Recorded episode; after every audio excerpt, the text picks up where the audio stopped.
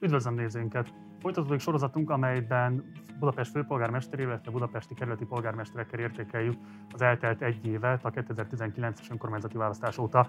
Hétfőn volt vendégünk Karácsony Gergely Budapest főpolgármestere, kedden Baranyi Krisztinával, Ferencváros polgármesterével, illetve Soproni Tamással, Terézváros polgármesterével beszélgetünk, ezek a videók már elérhetőek.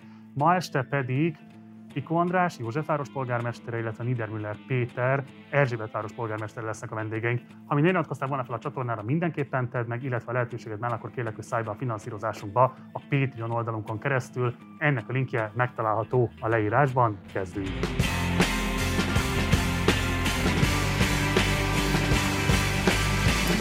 akkor fordulok is vendégeimhez, köszöntelek benneteket a stúdióban, köszönöm, hogy elfogadtátok a meghívásomat. Um, egy idézettel kezdenék nem vagyok elégedett, de nem vagyok annyira elégedetlen, hogy ne lennék reményteli, hogy aztán messzebbre is el fogunk jutni. Ezt Karácsony Gergely mondta itt ebben a stúdióban, így értékelte az első egy évet. Ha nagyon röviden kellene értékelnetek, és nem kortes beszédet kérek, hanem tényleg egy rövid értékelést, akkor hogyan tudnátok összefoglalni ezt az elmúlt egy éveteket? Mi az, amire leginkább büszkék vagytok, és mi az, amit leginkább fájlaltok, hogy nem sikerült benne érdemben előre haladni? Elsőként Péterhez fordulok. Hát én azt gondolom, hogy a leginkább arra vagyok büszke, eh, amikor megállítanak az utcán, és általam nem ismert emberek, és azt mondják, hogy köszönjük ezt, köszönjük azt, jó volt ez, jó volt az, plusz hozzáteszik, hogy ezt meg elrontottátok, tehát, hogy van egy élő, nyitott, a lakosságra nyitott kommunikáció és kerületvezetés, ez amire leginkább büszke vagyok. Amit leginkább sajnálok, az a töménytelen pénz, amit részben a járványokán, részben pedig a kormányzati elvonások okán elvesztettünk, mert ez azt jelenti, hogy az most hiányzik a közös kasszából. Köszönöm, András. Azt mondanám, hogy a terveinkhez képest nem vagyok elégedett, viszont a lehetőségeinkhez képest meg nagyon. Szerintem a terveinkhez képest alul teljesítettünk, a lehetőségeinkhez képest pedig felül. Amire igazán nagyon büszke vagyok, az a Józsefvárosi ö, járványügyi intézkedéssorozat, illetve az az összefogás, ami Józsefvárosban megvalósult, ö, az, ö, az egy igazi csoda volt ö, számunkra. Amiben elégedett vagyok még az önkormányzatunknak a részvételi működésének a kiépítése. Ebben szerintem nagyon jól haladtunk. Éppen most számoltam össze, hogy két közmeghallgatásunk volt, nyolc lakossági fórumunk, három online fórumunk, plusz még két tematikus fórum, tehát azt ígértük, hogy mi velünk nem csak a kampányban lehet találkozni, hanem utána is, és ezt be is tartottuk. Amihez, aminél nagyon nagy, a, nagyon nagy az elmaradás, az pont az, amiről a Péter is beszélt, hogy menet közben radikálisan átalakult az önkormányzatok gazdasági helyzete, a járvány miatt, illetve az elvonások miatt le kellett mondanunk egy csomó tervünkről. Ez sajnos nem fog változni szerintem a jövő évben sem, de abban reménykedem, hogy a ciklus második felében tudunk pótolni majd mennyit ér egyes közpolitikai területeken, és akkor beszéljünk ezeken belüli eredményekről vagy tervekről. Elsőként vegyük a rövid távú lakáskiadás kérdését. Ugye Karácsony Gergely azt ígérte, hogy szeptemberre lesz egységes szabályozás, amely minden kerületre kiterjed, most október van nagyjából, nem látszik, hogy lenne ilyen szabályozás. Hogyan értékelitek, kerületi szabályozások lesznek, vagy lesz összfővárosi szabályozás? Hol tart most ezzel kapcsolatban a tárgyalás? Péter. Én örülnék, ha lenne ösztővárosi szabályozás, de hogy őszinte legyek, nem látom ennek a néhány napon, néhány heten belül megvalósulási lehetőségét. Ezért mi a hetedik kerületben ezt elkezdtük saját magunk kézbe venni, létrehoztunk. Saját kerületetekben, vagy saját kerületi? Nem, a saját kerületünkre vonatkozóan. Mi már korábban is az úgynevezett buli negyeddel kapcsolatban nagyon jó tapasztalatokra tettünk szert ezekkel az úgynevezett munkabizottságokkal kapcsolatban, ahol behívjuk a lakókat, a civil szervezeteket, a legkülönbözőbb szereplőket és aktorokat. Most is ugyanezt csináljuk, és megpróbálunk kialakítani egy olyan rendet, ami alapvetően és elsődlegesen a hetedik kerületre, Erzsébet városra vonatkozik, de azt gondoljuk róla, és ezzel a szándékkal is készítjük, hogy ezt át lehet venni más kerületek számára is. Ez a munkacsoport most megkezdi a működését ma, holnap, tehát már jelen időben kell erről beszélni, és én biztos vagyok benne az előzetes tárgyalások alapján, hogy van jó néhány olyan ötletünk és javaslatunk, amit szerintem fővárosi szinten is lehet majd hasznosítani. Miért nem alakult ki ez mindeddig? Tehát, hogyha a főpolgármester beígért, hogy ez szeptemberre meg fog történni, mi akadályozta a te megítélésed szerint azt, hogy ez létrejön? Nem kerületi, hanem összbudapesti szinten? Hát én azt gondolom, hogy sok minden. Először is azért azzal legyünk tisztában, hogy a főpolgármester egy hihetetlen nehéz helyzetben van. Tehát azért alapvetően megváltozott a világ ahhoz képest, ahogyan minket megválasztottak. Tehát egy az egybe azt számon kérni a főpolgármesteren, ami október 14-én helyzet volt, az igazságtalan, mert elvonások, fővárosnak közel 70 milliárdos hiánya van, tehát ez nem ugyanaz a helyzet. Ez az egyik. A másik persze azt is látni kell azért, hogy a fővárosi kerületeknek kifejezetten az Airbnb ügyében nagyon eltérő érdekeik vannak. Tehát anélkül, hogy a hetedik kerületben ez egy, ez egy fontos probléma, egy centrális probléma, de el tudom képzelni, hogy mondjuk a 15. vagy 18. 19. kerületben ez nem ugyanolyan típusú probléma. Tehát ezen a szinten is kell egyeztetni, sokféle érdek van, és még egyszer mondom, nagyon-nagyon megnehezült az utóbbi egy év alatt eh, mindenkinek a helyzete. A nyolcadik kerületben is fontos az Airbnb. Mi ugye, hogy mondjam, egy ilyen kiszolgáló üzemág vagyunk a hetedik kerületi buli negyedhez, tehát nálunk nagyon sok, főleg a Palota negyedben sok Airbnb-s lakás van, de Józsefváros szerte is. Mi is vártunk arra, hogy legyen egy fővárosi koncepció, amihez tudunk valamilyen módon viszonyulni, és az igazán jó ebben, a, ebben az ilyen típusú szabályozásokban, ezzel szerintem a Péter is egyetért, hogyha az azonos érdekű kerületek azok együtt mozognak. Nem jó, hogyha közlekedő edényeket alakítunk ki, ez egyébként a parkolásnál is előjön, mert ha valahol másképpen, nagyon radikálisan másképpen szabályoznak, annak hatása lesz a környező kerületekben. Tehát mivel most fővárosi koncepció még nincsen, ezért szerintem az lesz az értelmes és racionális dolog, hogyha a belpesti kerületek ebben az ügyben közösen egyeztetnek, és megpróbálunk lehetőleg egy de ez egy terv? Hát azért terv, mert mi is ugyanott tartunk, mint ahogy a Péterék, hogy vártunk, most aztán fölismertük, hogy kerületi szabályozásra szükség van, és ezért mi is elkezdtünk gondolkodni, de ebben azért nekem civilként eléggé látványos az, hogy a pártok is teljesen másképpen gondolkodnak például ennek a, ennek a kérdésnek a szabályozásán. Ezeken a vitákon túl kell esnünk, ki kell alakítani a kerületi álláspontot, le kell ülnünk egymással 6., 7., 9. kerületnek, és meg kell nézni, hogy hol vannak a közös pontok, és lehetőleg olyan szabályozást csinálni, amivel nem vágjuk agyon a hetedik kerületit, illetve ők nem vágnak agyon, vagy nem tesznek be a nyolcadik keleti szabályozásba. Ja, a lakhatási válságnak csak az egyik vetülete az, hogy a rövid távú lakáskiadást hogyan kellene szabályozni. Van legalább három másik olyan eszköz is, amit lehetne egyébként érvényesíteni annak érdekében, hogy bővíteni lehessen a szociális bérlakás szektort. Mi három ilyen ö, eszközt azonosítottunk be, és kérdeztünk rá a főpolgármesteri ezeknek a bevetésére. Itt a Tiborc adóról, ugye a luxus ingatlanok, 500 millió forint fölötti ingatlanoknak a megadóztatása, extra adóztatása merült föl, a lakásügynökség kialakítása, vagy a lakás szövetkezetek támogatása. Mindhárom eszközt Karácsony Gergő nyilatkozott, hogy támogatná, de itt elsősorban a kerületeknél van a mindenfajta érdemi beavatkozás lehetősége hogyan értékelitek ezeket az eszközöket, mi az, amit ebből ti adaptálnátok, vagy támogatnátok, András? Hát a Tiborcadó esetében én nem nyilatkoznék, az a Gergőhöz köthető politikai termék, illetve szerintem azt fővárosi szinten kell értelmezni. A lakás... Nem egyet vele? De de a kivitelezése, illetve a, a, azt, hogy hogyan, hogyan csináljuk, az egy, az egy nagyon komoly kérdés. Szerintem ezért nem lett szerintem a Tibor Szabadóból sem semmi. Nem olyan egyszerű ezeket az adókat egyszerűen úgy bevezetni, nagyon sok érdekeket sért, sérthet. Nem hiszem, hogy ez lenne az ok, itt szerintem, szerintem mondom a, az egésznek a, a, a, az alkalmazásának a, a problémái vethetők föl. A, másik kettő... még meg gyorsan, hogy itt a törvényi szabályozás a te megítélésed szerint ezt lehetővé tenni, és csak az érdeksérelem tartsa vissza adott esetben a főváros, adott esetben a kerületeket ennek az érvényesítésétől? Mind a kettő, tehát törvényi szabályozás is, és nyilván eltérő érdekek is. A, a lakásügynökség az benne van a polgármesteri programomban, mi ezt meg fogjuk, létre fogjuk hozni és a lakásszövetkezetek támogatása is, is egy, egy opció. Mi alapvetően a lakásügynökség létrehozásán gondolkodunk, de azért itt megint vissza kell térnem, és bár mentegetőzésnek tűnik, de 2019. október 13-a előtt egy teljesen más világban, teljesen másképp láttuk ezeket a lehetőségeket. Józsefvárosnak nagy mennyiségű önkormányzati bérlakása van, nagyon rossz állapotban. Ezeknek a felújítása most meg fog akadni, hiszen a Kocsis Máté vezette Fidesz frakció elvette a költségvetésből azt a 620 millió forintot, amit erre szánhattunk volna, de ettől még nekünk ezzel foglalkozni kell, és most igazából az a arra fele kell mennie az önkormányzatnak, szerintem másút is, ha önkormányzati forrás nincsen, és hogyha állami forrás nincsen, akkor ki kell találni azokat a kooperációs formákat a magántőkével, amiben win-win helyzetek állíthatók elő. Tehát, hogy úgy vonjunk be magántőkét lak, bérlakásépítésbe, hogy az a közösségi érdeket ne sértsen. Péter? Hát ugye először is, a, ugye mondtad, hogy 500 millió fölött, ugye, a Tiborcorú, hát a hetedik kerületben nem, nem lesz ez bevezetve, mert nincs ilyen, nincsen épület, vagy hogy mondjam, nincsen lakás, tehát erről nincs mit beszélni.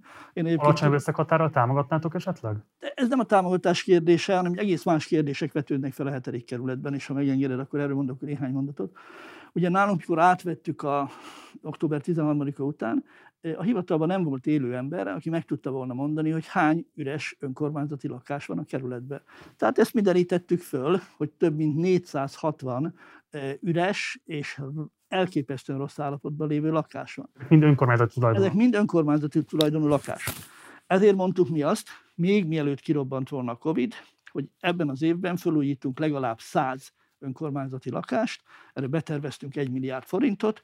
Nyilván András már mondta, fejére át, fejetetére át a világ, tehát ezt nyilván újra kell definiálni.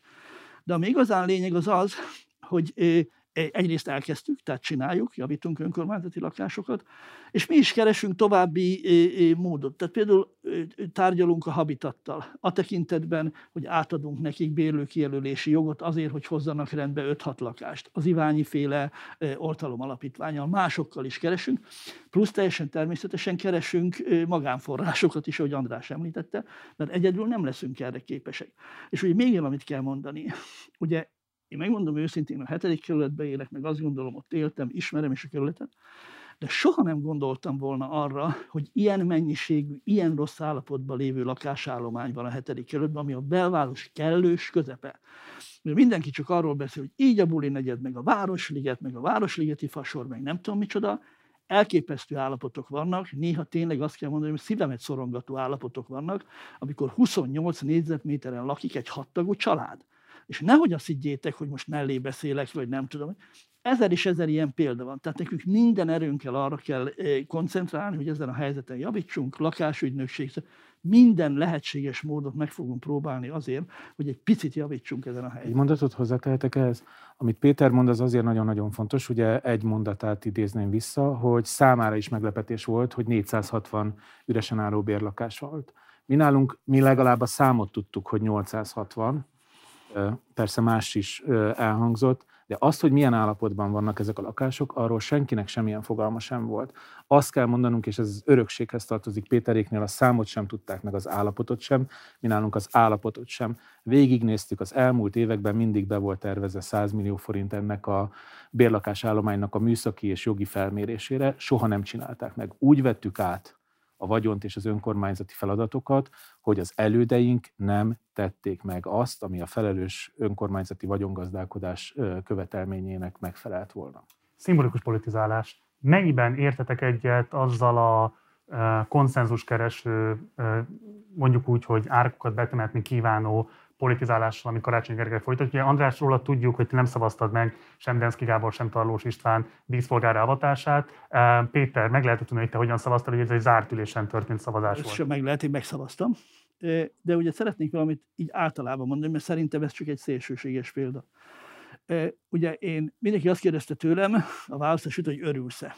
Hát persze, hogy örülök, de nem ez volt a döntő élmény, hanem az az írdatlan felelősség, amit éreztem, és amit azóta is érzek. Mert én szerintem az alapvető feladatunk nekünk az, most, hogy ellenzékiekként helyi önkormányzatokban lehetőséget kaptunk, hogy megmutassuk, hogy tudunk egy alternatívát kínálni, hogy nálam Erzsébet városban egy öttagú koalíció van. Ezt működtetni kell, és méghozzá úgy kell működtetni, hogy ne legyenek ebből pártközi konfliktusok.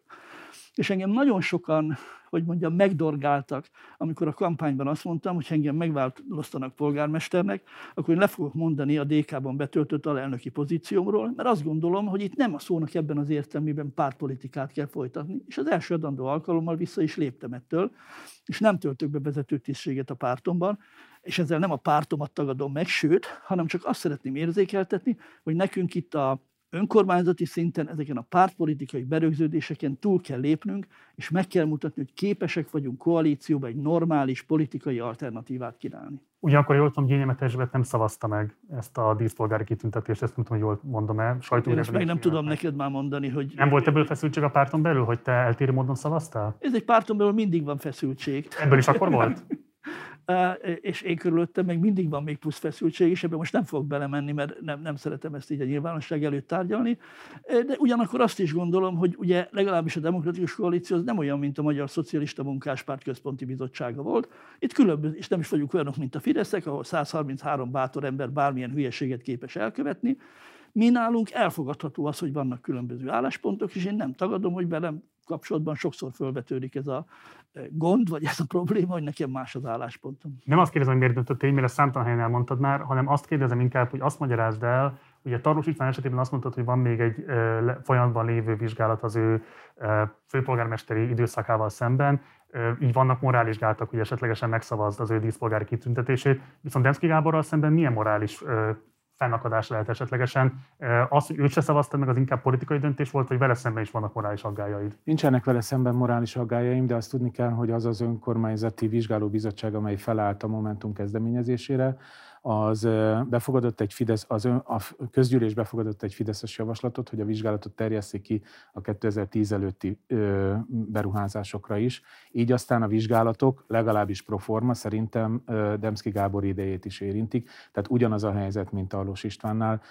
És hát mind a kettőnél volt egy, egy alapvető elvi szempontom, nem telt még el az az idő, amiben a városvezetői teljesítmények megítélhetők. Másrészt meg azt gondolom, hogy egy politikus számára a legnagyobb ajándék az az, amikor megválasztják, és az, hogy rajta tart, rajta, hogy nyomot hagyhat a városon.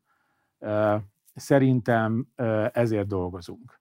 És nekem egy kicsit visszás, de ez valószínűleg más, a más indítatásból van, az, amikor politikusok tüntetnek ki politikusokat. Ezzel együtt én teljesen valid és legitim érvnek gondolom azt, amit Karácsony Gergely fölhozott a, a, a döntése mellett. E, megértem, el tudom fogadni, hogy valaki így gondolkodik. Szerintem az egy tiszteletre méltó szándék, hogy békét kívánunk teremteni, illetve hogy ahogy azt Gergő mindig elmondja, hogy ő nem tehet le arról Budapest főpolgármestereként, hogy minden gesztust megtegyen azért, hogy a, József, a Józsefvárosiak és a budapestiek és az Erzsébetvárosiak érdekében jó viszonyt ápoljon a kormányjal. Ez a dolga. Én nekem civilként, pártháttér nélkül és kerületi önkormányzati vezetőként hogy mondjam, megvan az a luxusom, hogy a saját ö, ö, személyes véleményemet tudjam képviselni. Kerületi cégek. Hány olyan céggel kell dolgoztatnotok jelenleg, akinek Fideszes a kötődése? Tehát hány olyan kerületi feladat van, amit nem tudtok máshova kiszervezni, mint Fideszes érdekkörbe tartozó cégekhez, Péter? Hát ugye először is, ha egy kicsit így demagóg akarok lenni, nem akarok, de azért ez nem áll tőlem messze, nem nézem azt, hogy Fideszes cég vagy nem Fideszes cég, nincsen olyan kimutatásom arról, hogy ki Fideszes és ki nem. Ugye én mindig szoktam idézni a, a, a, a korábbi német külügyminisztert, a Gencsert, aki ugye akkor a liberális párt tagjaként választották meg külügyminiszter, és mondták, hogy Atya Isten, milyen minisztériumban mész be, nem tudod, hogy ott mindenki szólt, de mire azt mondta, mi van hozzá és ezt én komolyan így gondolom. Azért az akkori helyzet nem biztos, hogy feltétlenül Hát az Németország, egy, egyáltalán nem. Egy közbeiktatásnak meg ugye nálatok a kerületi lapot a MediaWorks gyártja, a parkolást a Kupperék, a közétkeztetésben pedig Bánkjerik jelenik meg. De ezért kérdezem csak, hogy ez mennyire jelent problémát mondjuk Tehát a, a MediaWorks az igen, de ugye, hogyha egyszer be vagyunk kényszerítve egy nyílt közbeszerzési eljárásba, én egyébként rengeteget hisztisztem ezt követően, amikor kiderült, hogy a MediaWorks nyerte meg ezt a pályázatot, csak el kellett fogadnom, hogy nincs megfelelő jogi eszközünk arra, hogy azt mondjuk, hogy te nem. A parkolást nem intézik a kuperék tévedés ne essen, a parkolást mi átvettük saját kezelésbe, azóta x perbe bonyolódtunk, ugye, mert vannak okos újságok, amelyek azt írták meg, hogy én milliókat csorgatok ki, nem tudom én kiknek, ezzel már meg is nyertük a sajtópert is, tehát ez nem így van. De azt valamit mondanom kell. Amikor mi beléptünk október 13-a után, akkor ha valahol totális összevisszaságot és ipari mennyiségű disznóságot találtunk, az a cégeknek az ügye volt. Hét vagy nyolc cége volt az előző önkormányzatnak, tök átláthatatlanul, teljesen kezelhetetlenül. Mi ezeket viszonylag gyorsan felszámoltuk, és most megpróbálunk három céggel dolgozni, egyik a vagyongazdálkodással, a másik a piacüzemeltetéssel, a harmadik pedig a köztisztasággal foglalkozik. Szóval én azt gondolom, hogy ha valahol rendet tettünk, az a cégeknek az ügye, és a cégeknek a pénzügyügyei, ezek teljes mértékben átláthatók, és minden olyan esetben, ahol a disznóság már messzire bűzlött, ott büntetőjogi feljelentést tettünk. A Cooper Andrásra kapcsolatban tévedtem, akkor az elnézést kérem, ez az én tévedésem. Ugyanakkor a MediaWorks egy pillanatra visszafordulva, ugye ott úgy nyilatkoztál, hogy itt a pénzügyi és területfejlesztési bizottság volt az, ami igazából ezt a döntést meghozta. Így is van. Ez nem volt lehetőséget felülvizsgálni. Hogy lehetséges az, hogy polgármestert kényszerít a bizottsági döntés? Hát úgy, hogy így van megszervezve Magyarországon az önkormányzat, hogy sokan azt hiszik, hogy a, a polgármester az olyan, mint egy kis király, ami mindent megtehet, de igazándiból nem. Plusz még valamit kell mondanom, én egyrészt is fontosnak tartom, akár okosnak, akár ostobának tartom a törvényeket, hogy én azokat nem próbálom meg felülírni, tudomásul veszem, hogy az van, és azon belül igyekszem dolgozni. Saját hatáskörben persze megpróbálok olyan rendeleteket hozni, amivel ezt tudjuk kezelni. De egy dolgot nagyon világossá kell tenni. Nevezetesen azt, hogy a, a, a polgármester az tényleg, legalábbis az én felvogásomban szolgálja ezt a közösséget. Tehát én nem egy kis király vagyok, aki ezt felülírja. Én rettenetesen utáltam, tényleg bátran vállalom ezt a durva kifejezést, rettenetesen utáltam, hogy a Mediaverse alá tudott menni, mert azért nyerték meg, mert mindennek alá tudnak menni árba de nem tudtam mit csinálni, és én talán volt egy-két interjú, amiben el is mondtam, hogy ezt mennyire nem szeretem, de nem tudok mit csinálni. Egy záró kérdés ide, ennek van bármilyen gyakorlati hátránya Erzsébetvároson nézve, vagy ez inkább csak egy szimbolikusan problémás ügy? Nézd, én azt gondolom, hogy a mai világban, amikor látjuk, hogy a médiával mi történik, mit csinál a kormány, egy ilyen kormány által mesterségesen létrehozott és életbe tartott konzorciumnak én nem adnék semmit fügefa levelet se, nem hogy újságot. Most van egy szerződésünk márciusig, addig, vagy májusig, addig az én kezem kötve van, utána meglátjuk, hogy hogyan tudunk tovább lépni. András? A közétkeztetésre menjünk tovább, azt gondolom nálatok, mert ott ugye számos ügy volt egy picit, megengedő összefoglalnám ezt. Ugye májusban volt az, hogy a Klassmenza Kft-t, amelyel még 2019-ben az előző vezetés kötött szerződést, szóval velük ö, megszakítottátok ezt a szerződést részben a sok panaszra, részben pedig a drága ö, szolgáltatási díjra hivatkozva. Utána ö, az új közbeszerzési pályázat lefolytatásáig az EURES Kft-t bíztátok meg, és akkor ők ugye nagyjából egy ilyen kétharmados áron vállalták azt, amit a korábbi cég ö, biztosított, viszont a közbeszerzési hatóság egy 50 millió forintos büntetést szabott ki számotokra. Ha, ha lehet ilyen kicsit morbidul fogalmazni, hogy fun fact, hogy még így is egyébként olcsóban jöttetek ki a teljes közétkeztetésből, mint hogyha az előző cégnél maradtatok volna. Lehet-e ezek alapján kijelenteni, hogy a közbeszerzési hatóság az gyakorlatilag politikai eszközként működik, például az ilyen döntések megmásításában? Nagyon hosszú lenne elmagyarázni, és nagyon sokat kellene idéznem a, ahhoz a véleményemhez, hogy a gyanú nagyon erős. Kétszer is megbüntettek bennünket, és kialakult az a, az, az elképzelésünk, vagy az a, az a gyanunk, hogy nem nagyon fogunk tudni érvényes közbeszerzési eljárást lefolytatni a közétkeztetés cégében, mint hogyha mindenki azért dolgozna a kerületi Fidesz vezetésével, hogy lehetőleg ne legyen közétkeztetés, és a polgármester a végén ott álljon és azt mondja, hogy hát emberek nincsen ö, étel. Egy kicsit visszatérnék arra, hogy miért kellett felmondani ezt a, ezt a szerződést, azon kívül, hogy mérhetetlenül kb. 35-40 százalékkal volt túlárazott, azon kívül nagyon sok eljárási, illetve törvény, törvényi problémát láttunk abban az öt éves, pontosabban négy éves folyamatban, ami a 2015-ös eredeti szerződéskötéstől a 2019-es szerződés kötésig tartott, amelyel gyakorlatilag az idők végezetéig megbízták ezt a céget. Pont ez volt az az, az, az elem, amire hivatkozva ki tudtuk mondani az érvénytelenségét, illetve a semmiségét ennek a, ennek a szerződésnek.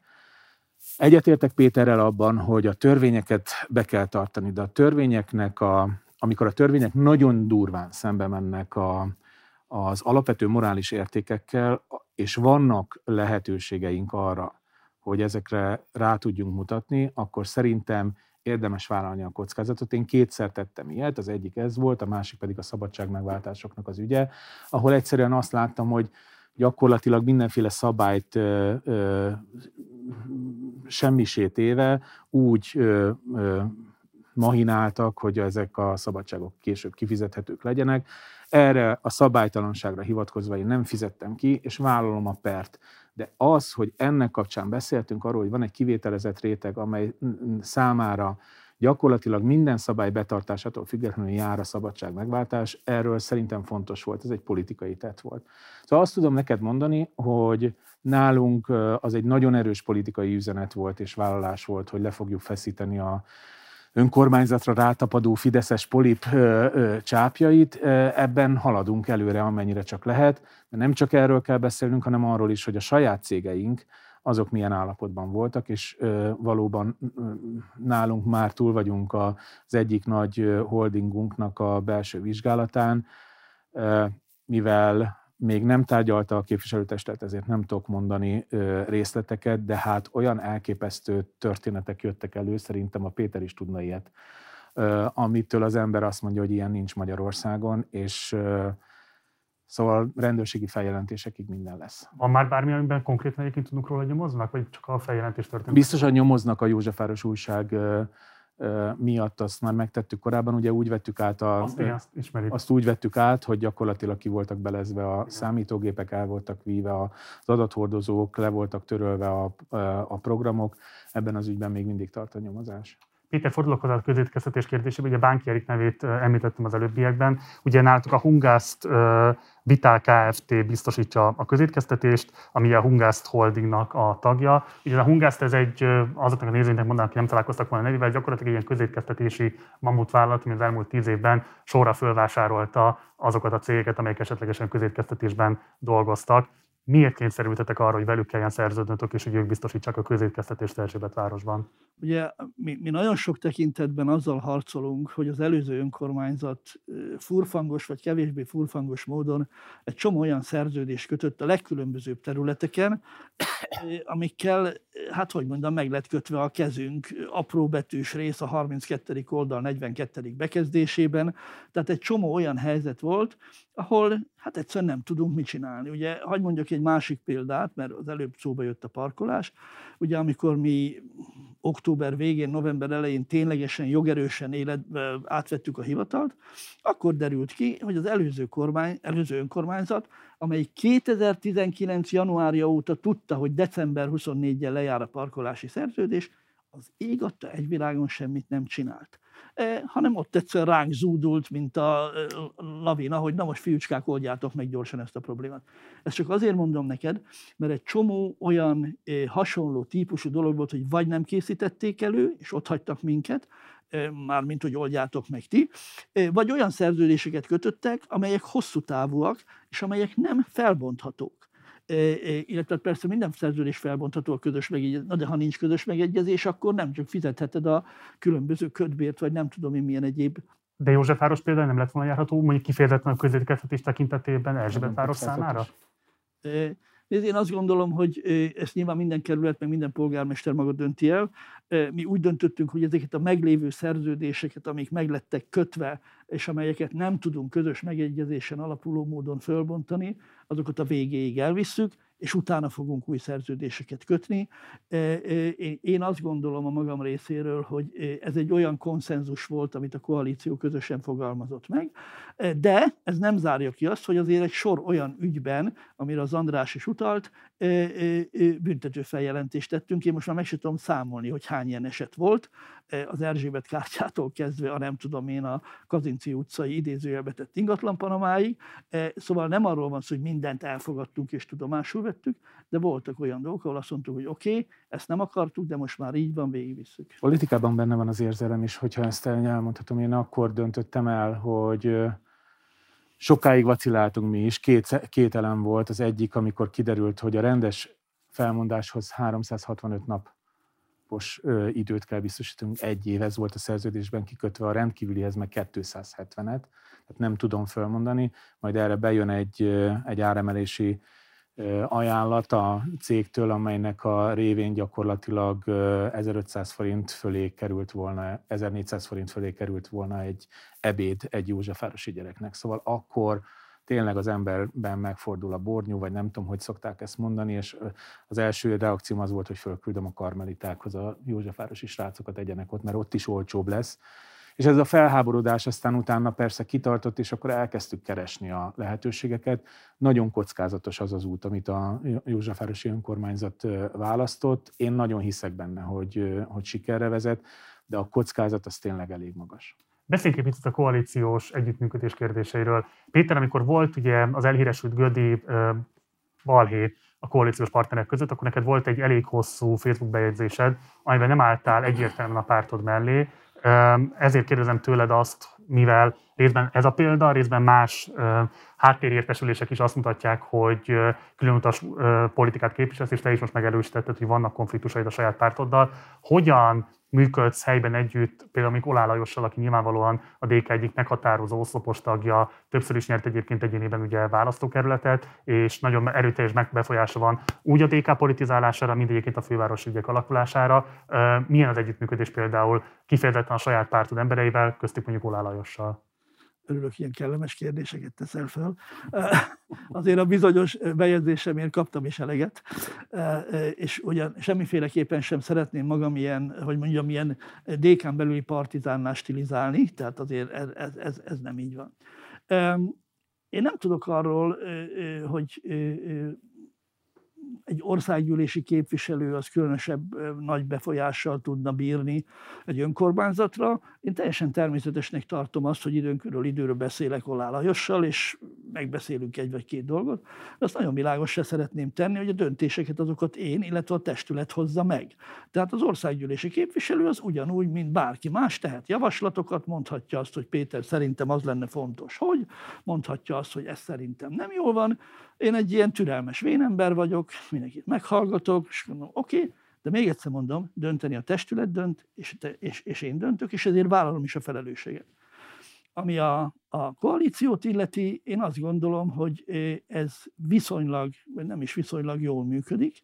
E, ami nem jelenti azt, hogy nincsenek konfliktusok. Bőven vannak konfliktusok, de eddig meg tudtuk azt oldani, hogy ezeket a konfliktusokat belül tartjuk. És én nekem ez a legeslegfontosabb szempontom.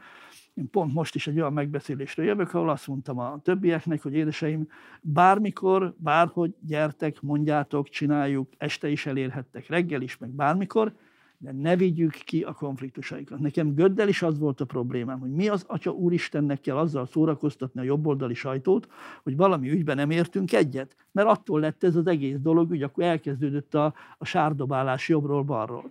Ha nekem konfliktusom van, akkor azt igyekszem belül lerendezni, és hála Isten olyan kollégáim, olyan alpolgármesterek, olyan képviselők vannak, akik ezt értik és ezért, ha megfigyeled, nincsen olyan hír, hogy a hetedik kerületben nem tudom én, ez meg az a csetepaté történne, mert nincsenek nyilvános csetepaték, és amíg én ott leszek, addig nem is lesznek nyilvános csetepaték. Nyilvános csetepaté nincs, de azért a nyilvánosságban lehet látni azt, hogy részben a helyi Momentum, részben a helyi DK között igenis megy egyébként nyilván legitim küzdelem azért, hogy hogyan fognak majd például mondjuk 22-ben fölállni az egyéni körzetekben a képviselők, és ezt csak azért kérdezem, mert hogy nyilvánvalóan Olá Lajos szeretne gondolom majd újrázni, hogyan csapódik le esetlegesen ez a pártpolitikai konfliktus a testületben, és kifejezetten nálad?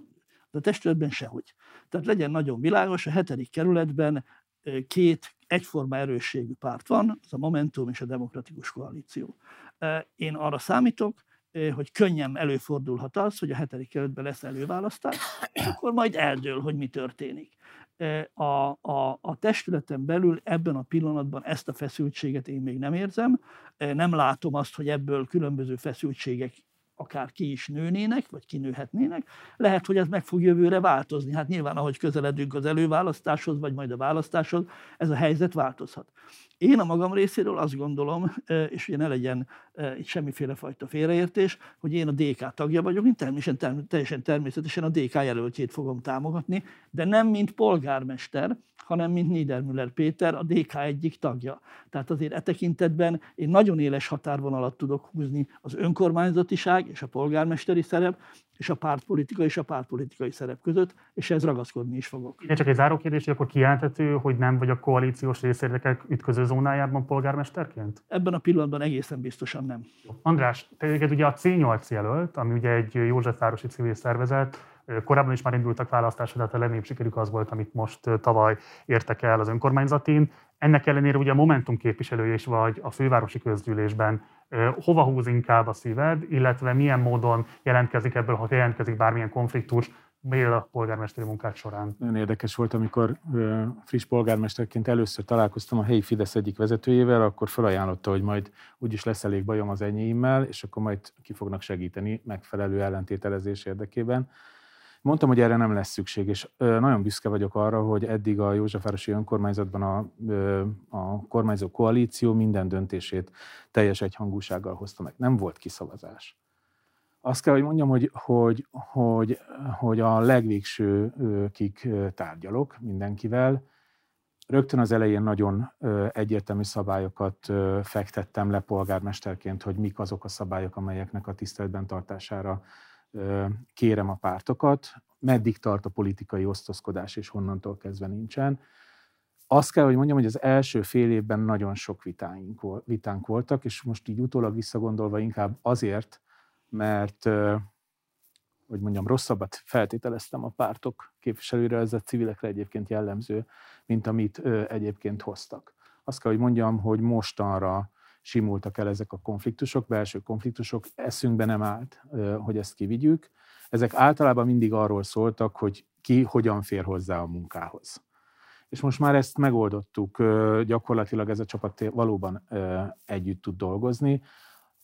Ezzel együtt azt gondolom, hogy 2022 érdekes kérdéseket fog felvetni, mert van egy olyan, olyan gyanunk, ezt talán felmérések is biztosítják, bizonyítják, hogy Józsefvárosban talán az a mix civil jelölt pártpolitikai támogatással a nyerő, ez nem biztos, hogy egyébként másodszor is bejön, de az látszik, hogy itt Kocsis Máté a lehetséges induló, erre nagyon-nagyon komolyan ki kell találni a megoldást, és a pártoknak azt el kell tudniuk viselni, meg, meg hozzá kell szokni, hogy van egy civil szervezet, amely gyakorlatilag pártszerűen működik, nagyon nagy befolyással, és nem a polgármesteren keresztül, hanem azért, mert még mindig meg tud mozgatni 60-100 embert. Hogyha Ez nem tesz rád szerepidegen felelősséget? Tehát ti polgármesterként neked miért feladatod bármilyen módon is egyébként belefolyni abba, hogy végül ki lesz majd az ellenzék jelöltje, vagy jelöltje, hogyha lesz előválasztás. Ez nem, polgár, ez nem polgármesteri felelősség, hanem mondjuk így ilyen, ha, ha az ember adott hivatal, vagy az Isten adott hivatalt, meg akkor ahhoz adott felelősséget is. Egyszer meg tudtuk csinálni, hogy ezt a kerületet kivegyük a NER nagyon szoros szorításából. Szerintem 2022 nagyon fontos. Nem az összefogás, az összefogás csak egy eszköz, hanem az, hogy meg tudjuk mutatni azt az alternatívát, hogy Magyarországon van más valóság, mint a NER-nek a valósága.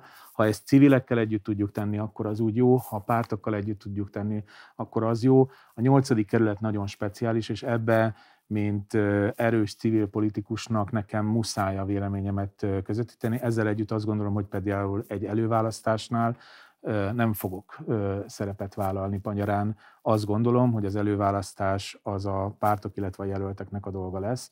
Jöjjön a legjobb legyen az civil, vagy legyen az, az párt. Ugye Péter arról beszélt, hogy ő tud beszélni, és arról van szó Lajosa, ez a teljesen nem mondható el Kocsis Máté. Hát nem.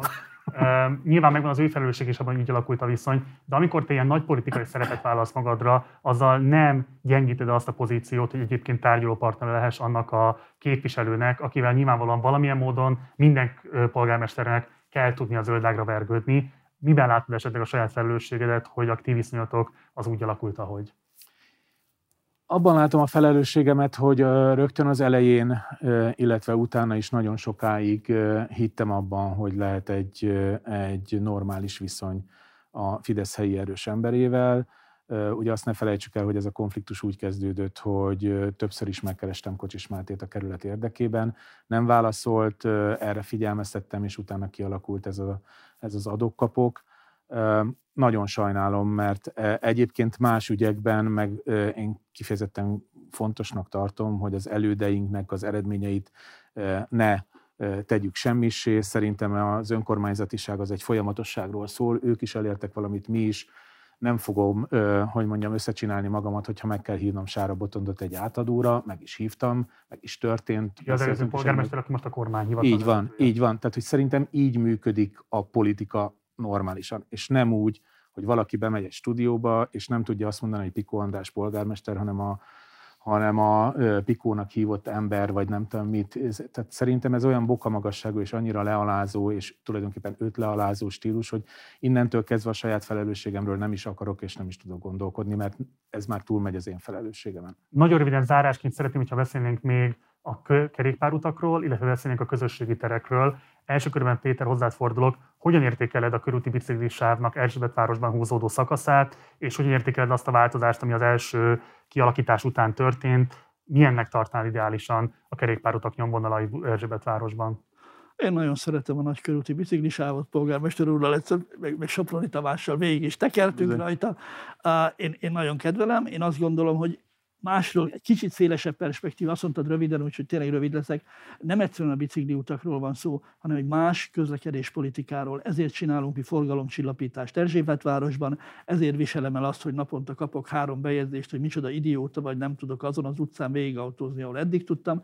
Az a döntő, hogy másféle módon kell szervezni éppen a közösségi terek védelme érdekében is a, a, a, a közlekedés a nagykörúton, a, bel, a belvárosban mindenütt, és én azt gondolom, hogy ehhez a biciklisávok elengedhetetlen hozzákapcsolódnak, és én azért minden rajtam állót meg fogok tenni annak érdekében, hogy ez továbbra is így maradjon, sőt fejlődjön. Ha már egyébként a forgalomcsillapítást említetted, akkor csak egy fél perc ide is térjünk már gyorsan ki. Ugye belső Erzsébet városban volt egy sokat károsztatott kísérlet. Ezt kísérletnek tekintitek? Tehát a tapasztalatokra voltatok kíváncsiak, hogy hogyan reagál rá a helyben élő lakosság, hogyan reagál rá a szélesebb értelemben vett várost használó autó tulajdonos, milyen tapasztalataitok vannak, és hogy ennek alapján milyen további forgalomcsillapító intézkedésekre várhatunk, akár belső, akár külső Erzsébet város tekintetében. Azt mondod, hogy sokat kárhoztatott, én szeretném mondani, hogy kevesek által sokat kárhoztatott, és sokak által csöndben elfogadott és támogatott. Ez az alap. Helyben élők részéről Helyben élők, absz- abszolút, abszolút. Én, én, én rengeteg támogatót, nem mond, beszélek, persze, hogy van csomóan, nagyon sokan, akik ellenzik, de én azt gondolom, hogy alapvetően az ott élő emberek elfogadták. Nyilván azok, akik csak szerettek átszágoldani a Dohány utcán vagy a Király utcán, azok ezt másként látják, de Isten ne vegye bűnömül, nekem az ott élő emberek életminősége az fontosabb, mint az, hogy egy BMW-vel végigdöngessek a Dohány utcán. Ez az egyik.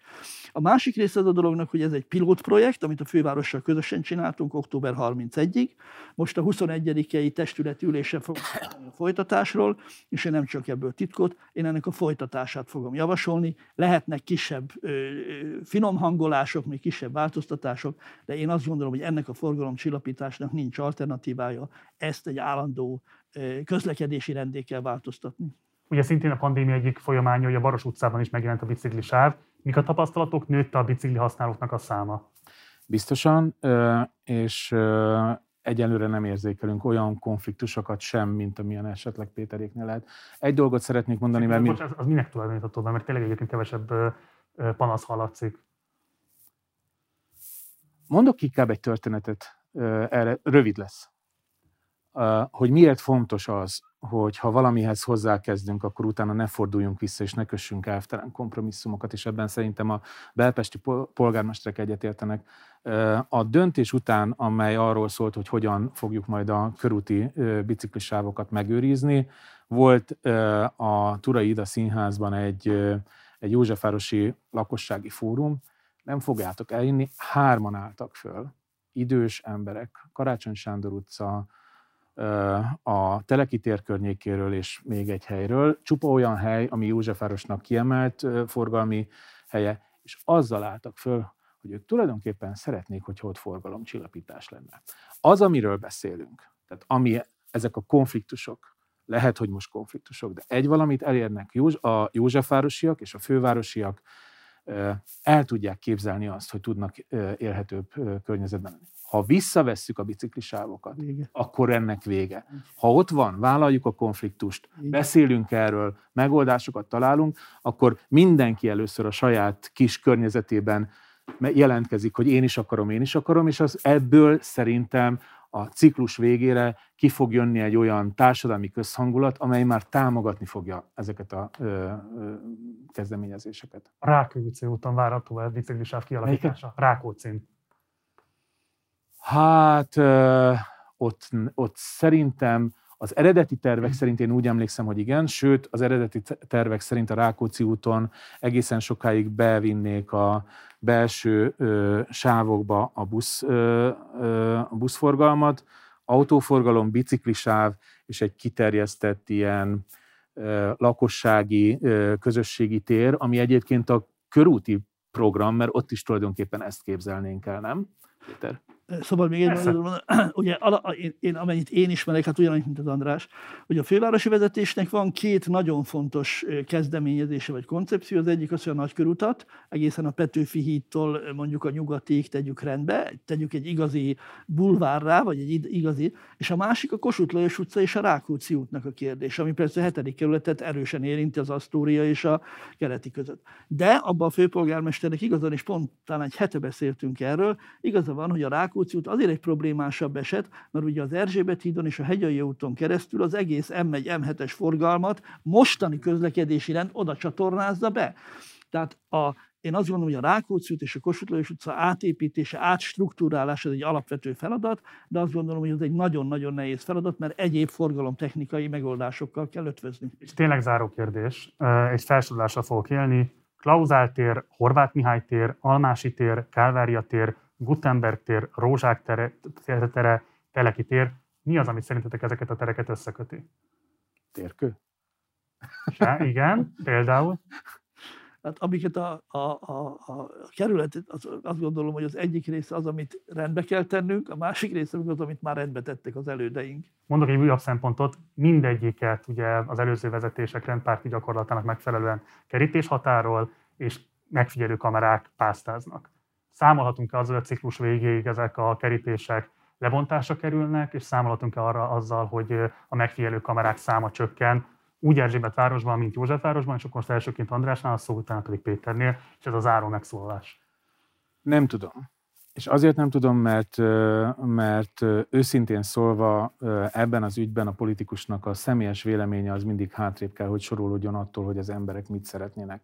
Egy valamit tudok mondani, hogyha ez a kérdés fölmerül, akkor meg fogjuk kérdezni a Józsefvárosiakat. Most teljesen biztos vagyok benne, hogy mind a kerítések, mind pedig a térfigyelő kamerák telepítése az egy nagyon népszerű program de nincs az így egyébként a biciklisáv esetében is. Tehát nyilván, hogyha megkérdezitek az Erzsi, a, bocsánat, a Józsefvárosiakat, nem biztos, hogy támogatták volna a biciklisáv kialakítását, miközben egyébként, ahogy te is mondtad, amikor a tapasztalat meghozza a gyümölcseit, akkor meglátható, hogy mások is egyébként forgalomcsillapítást akarnak, vagy biciklisávot. Igen, de hogyha kontextusba helyezed ezt a kérdést, akkor mondjuk egy Józsefvárosi számára az, hogy a Kávária tér rendezett, élhető, és mondjuk a második János Pál pápa tér viszont nem az, rögtön kerítéspártivá teszi. Tehát magyarán az a dolgunk, hogy bemutassunk olyan jó gyakorlatokat, amelyek kerítés nélkül és térfigyelő kamerák nélkül is tud biztonságos, komfortos, élhető környezetet tenni, és abban az esetben ezek felvethetők. És akkor ez először a János Pál Pápa téren fog megtörténni? Igen, most dolgozunk ezzel a fővárossal közösen. Köszönöm. Ugye én nem csak abba gondolkodnék, hogy lebontjuk el a kerítést, vagy ne, hanem arra is erre törekszünk mi, hogy hogyan tudjuk humanizálni a kerítéseket. Tehát például hogyan tudjuk zölddel befuttatni, hogyan tudjuk a klauzálteret körülvevő borzalmas kerítést egy kiállítási térre átalakítani, ahol képeket függesztünk ki, ahol ki lehet állítani különböző dolgokat. Tehát nem hiszem, hogy az az egyedüli alternatíva, hogy bontsuk le, hanem sokkal inkább az az alternatíva, hogy tegyük a térnek a természetes részévé. Ezért mondom a zöldítést, ezért mondom a kiállítást, és egyebeket. Bocsáss meg, a hetedik... morálisan ez a helyes út, vagy az, hogyha elbontjuk ezeket a kerítéseket? Ez a, ugye most muszáj egy durva dolgot mondanom. Én nekem polgármesterként az a feladatom, hogy olyan megoldásokat találjak, amelyek az ott élő embereknek a, az életét jobbá teszik, és ami az ott élő emberekkel megértik azt, hogy a kerítéseknek az a funkciója, ami egyes embereket és embercsoportokat kizár egy közös térből, az nem elfogadható. Azért próbáljuk meg zöldíteni, azért próbáljuk meg művészeti tevékenységek alapjává tenni, hogy az embereket oda vigyük, hogy a kerítés ne arról szóljon, hogy te, te, meg te nem jöhetsz be ide erre a térre, hanem a kerítés arról szóljon, hogy megmutassunk különböző dolgokat. Tehát egy tárgynak tekintsük, ne egy kizáró objektum. De még valamit kell mondanom, és ez a megfigyelő kamerákra vonatkozik. Ugye a hetedik kerület és különösen belső Erzsébet város ebből a helyzet, szempontból eléggé speciális helyzetben van, mert ugyan van rengeteg kameránk, csak ennek a rengeteg kamerának a nagy része nem működik. Ugyanakkor azért azt tudjuk, hogy egy sor olyan eset van, amikor a rendőrség kifejezetten bűnesetekről beszélek, a rendőrség kifejezetten nyomást gyakorol ránk, hogy legyen több kamera azért, hogy ezeket a bűneteseteket könnyebb legyen felderíteni. Ezt irdatlan nehéz elmagyarázni a lakosságnak, hogy nem akarunk többet, mert abban a pillanatban azzal érvelnek, hogy de hát itt arról van szó, hogy rablások történnek, hogy verekedések történnek, hogy garázdaság történik. Tehát én egyetértek az András, ez egy rendkívül szenzibilis terület, és én is csak azt tudom mondani, ha ilyenbe fognánk, az első lépésem az lenne, hogy lakossági fórumot tartunk erről. Rengeteg kérdésem lenne még hozzátok, de lejárt az időnk. Idermüller Péternek, Erzsébetváros polgármesterének és Pikó Andrásnak, Józsefváros polgármesternek köszönöm szépen, hogy itt voltatok velünk, köszönöm, hogy rendelkezésünkre álltatok. Köszönjük a lehetőséget. Ez volt a választás óta eltelt egy évet értékelő sorozatunknak a harmadik és egyben befejező darabja, de ezzel még nem ért véget erre a hétre a Partizán. Holnap este 6 órától ugyanúgy várunk egy következő műsorral benneteket. Mindenképpen iratkozz a csatornára, eddig nem tetted volna meg, illetve a lehetőséget már akkor kérlek, hogy szállj be a finanszírozásunkba a Patreon oldalunkon keresztül, ennek a linkje megtalálható a leírásban. Használd a like, illetve a dislike gombokat a véleményed kifejezéséhez, illetve ha van bármilyen kérdésed, észrevételed az elhangzottakkal kapcsolatban, akkor várunk a komment szekcióban. Van még egy Facebook oldalunk, illetve egy Facebook csoportunk, utóbbinak Partizán társalgó a címe. Ide is várunk, és akkor itt is tudunk vitatkozni az éppen aktuális témáinkról. Munkatársaim nevében köszönöm szépen a figyelmedet, holnap találkozunk, addig is, ciao.